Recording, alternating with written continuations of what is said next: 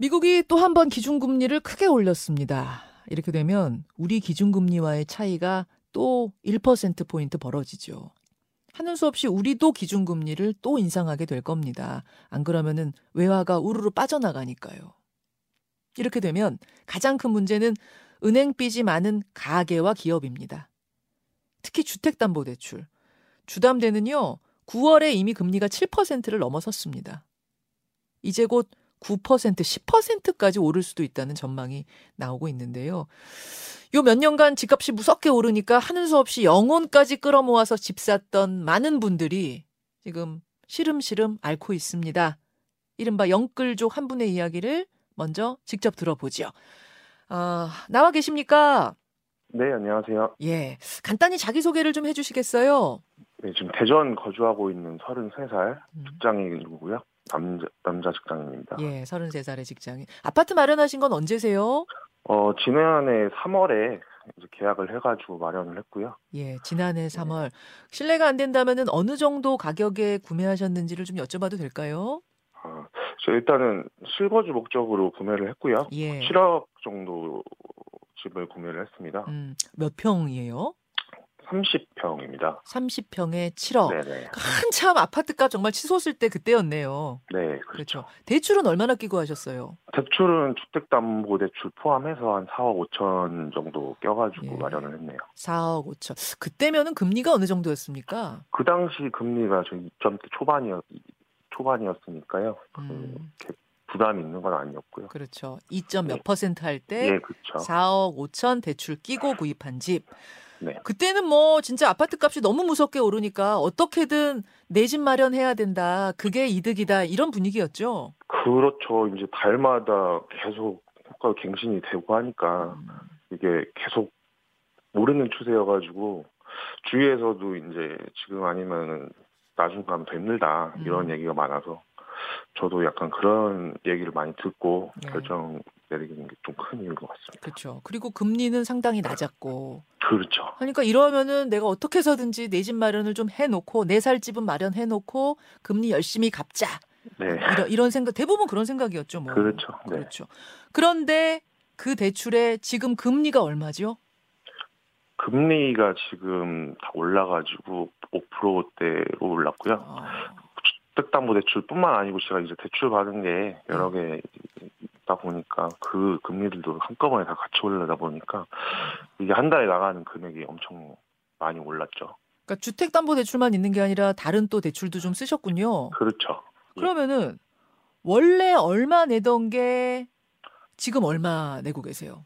원래는 지금 총 다 합해서 한 100, 한 80만 원 정도 납부를 하다가요. 음, 지금은 한 달에 나가는 금액이 200만 원대 거의 중반 정도 어, 되고 있죠. 180 나가던 것도 적은 게 아닌데 예. 200만 원대 중반을 매달 내고 계세요. 네네. 어, 괜찮으십니까? 그래서 제가 이제 월급 날 되면 거의 다 그쪽으로 이제 돈이 나가다 보니까 예. 다른 소비 자체를 아예 거의 못 하게 됐어요. 그래가지고 예. 뭐 외식이라든가 뭐 배달 어플 같은 것도 다 지워버리고 아, 지워버렸어요. 어. 집에서 뭐 라면 먹고 살고 뭐 그러고 있습니다. 아이고. 지금 이제 허탈한 웃음입니다. 그쵸. 그러니까 오죽하면 이렇게 말씀하시겠어요. 라면만 먹고 삽니다 할 정도로. 지금 비슷한 처지에 있는 분들 주변에 많으시죠? 네, 지금 맞습니다. 예, 뭐라고들 얘기하세요. 뭐 단톡방이든 뭐 사석에서든. 다들 힘들어하죠. 이렇게까지 갑작스럽게 금리가 올라서 이게 바로 체감이 되니까 다들 음. 뭐 당황스러워하고 곤란해하는 사람들도 있고 예. 그런 상태입니다. 제일 힘들어하는 분은 뭐라 그러세요? 일단은 실거주보다 부동산 투자 목적으로 갭 투자한 친구들도 많다 보니까 그런 사람들은 자기들이 직접 실거주 하는 것도 아님에도 불구하고 예. 그런 상황이 닥치니까 뭐 실질적으로 더 힘들어하죠. 어, 실거주가 아닌 집까지 뭐 오피스텔이든 뭐 아파트든 빌라든 그쵸. 가지고 있는 네. 예, 그런 분들도 꽤 있으니까 알겠습니다. 이런 가운데 영끌에서 산 그 집이 지금 또 값이 떨어지고 있잖아요.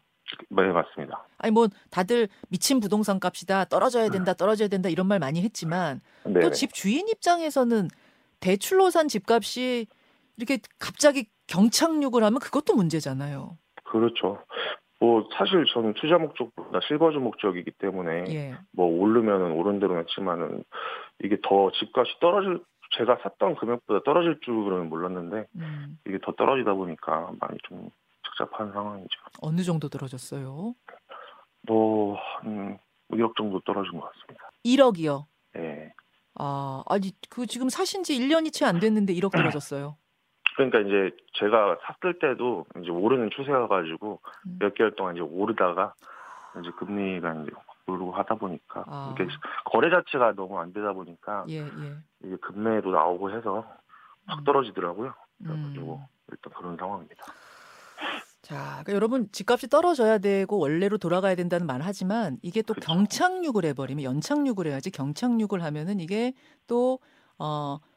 저, 깡통 전세 뭐 이런 문제도 발생하고 네. 또 이런 금리 문제도 발생하고 이게 또 전반적인 경제 시장에 아주 안 좋은 상황이 되는 것도 우리가 감안을 해야 되거든요.